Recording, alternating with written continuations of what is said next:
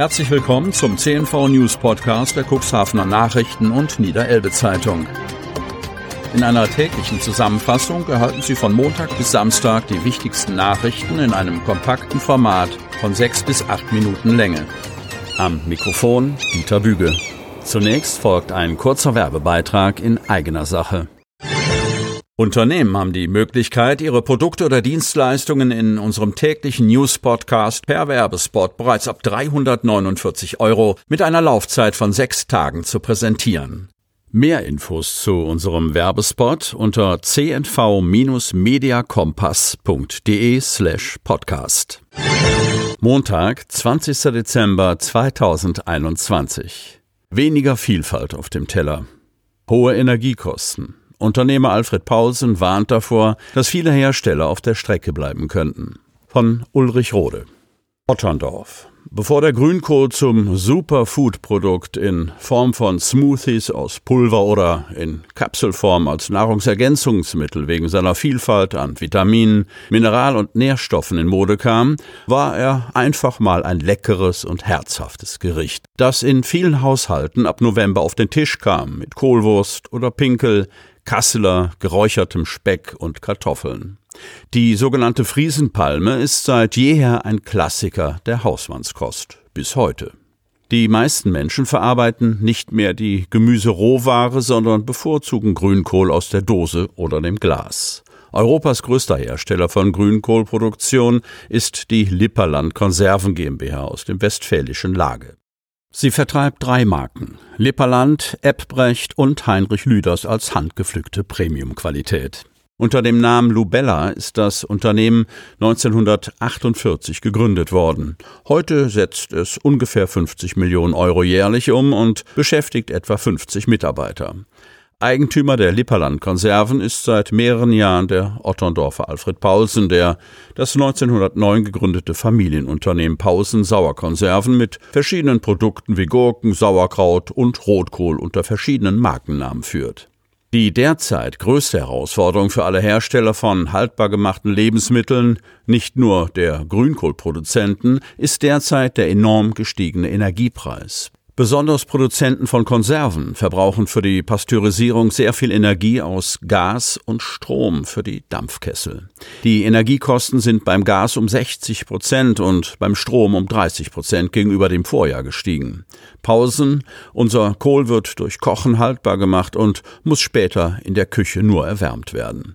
Wenn der Verbraucher selbst frischen Kohl oder Tiefkühlware einsetzt, kommt diese Kostensteigerung auch auf ihn zu.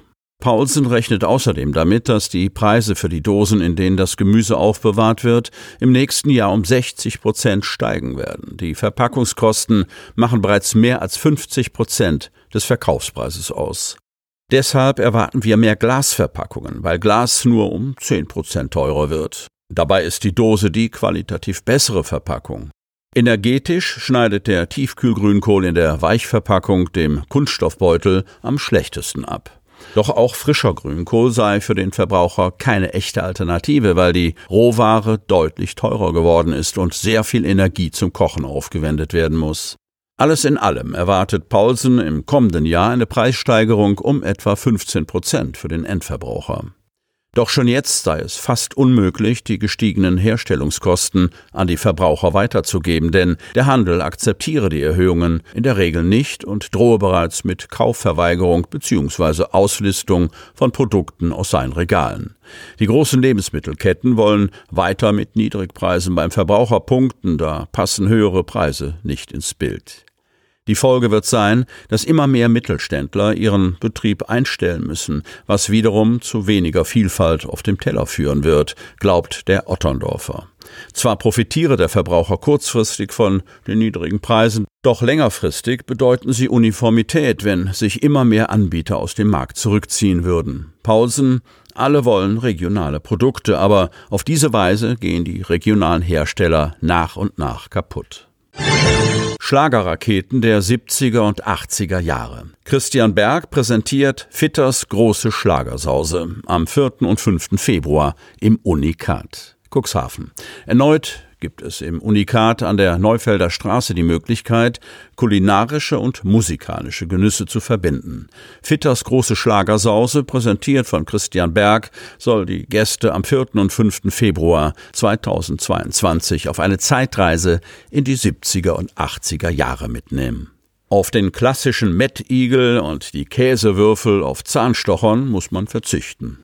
Dafür wird ein erlesenes Drei-Gänge-Menü geboten, das zwischen den Auftrittsblöcken von vier fantastischen Künstlern serviert wird. Wie schon bei der Musical-Nacht werden mit Lilmo Spitzer, Alexandra Kosea, Torben Padani und Patrick Dull vier großartige Sängerinnen und Sänger das Publikum unterhalten. Mit Songs von Udo Jürgens bis Katja Epstein. Es werden die Schlagerraketen von Ralf Siegel bis Genghis Khan erklingen und natürlich dürfen Lieder von Peter Alexander, Roy Black, oder Roberto Blanco nicht fehlen.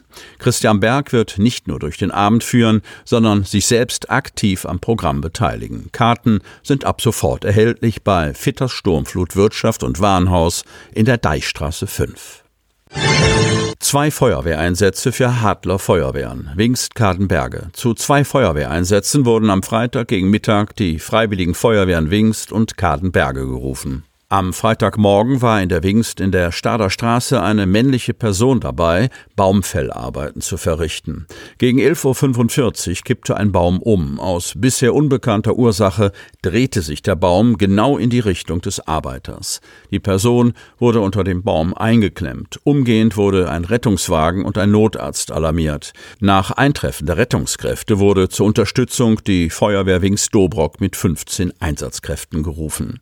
Nachdem der Mann befreit wurde, leistete die Feuerwehr Tragehilfe bis in den Rettungswagen. Im Rettungswagen wurde die Person nach ausreichender Untersuchung durch Notarzt und Rettungsdienstpersonal erst versorgt und anschließend verletzt in eine Klinik zur weiteren Behandlung gefahren. Gegen 13.10 Uhr wurde die Feuerwehr Kadenberge zu einer gefährlich rutschigen Ölspur in die Bahnhofstraße nach Kadenberge alarmiert. Hier hatte ein bisher unbekannter Verursacher eine größere Ölspur auf dem Parkstreifen und auf der Fahrbahn hinterlassen. Hierdurch kam es zu einer Umweltgefährdung und einer Gefährdung für den fließenden Verkehr. 13 Einsatzkräfte beseitigten mit Bindemitteln die Ölspur. Hierbei kam es kurzfristig zu geringfügigen Verkehrsbehinderungen. Sie möchten noch tiefer in die Themen aus Ihrer Region eintauchen? In unserem CNV-Themen-Podcast auf Tauchgang gibt's alle 14 Tage per Interview interessante Personen, emotionale Stories und bemerkenswerte Projekte aus dem Landkreis Cuxhaven direkt auf die Ohren. Damit Sie ab sofort keine Podcast-Folge mehr verpassen, benötigen Sie lediglich einen sogenannten Podcatcher. Auf den meisten Smartphones ist dieser bereits vorhanden. Falls nicht, dann suchen Sie ganz einfach in Ihrem App Store nach einem kostenlosen Podcatcher wie zum Beispiel Spotify, Apple Podcast oder AntennaPod. Selbstverständlich können Sie unsere Podcast-Folgen auch direkt über unsere Website unter cnv-medien.de slash podcast anhören. Die hörten den Podcast der CNV Medien, Redaktionsleitung Ulrich Rode und Christoph Käfer. Produktion Rocket Audio Production.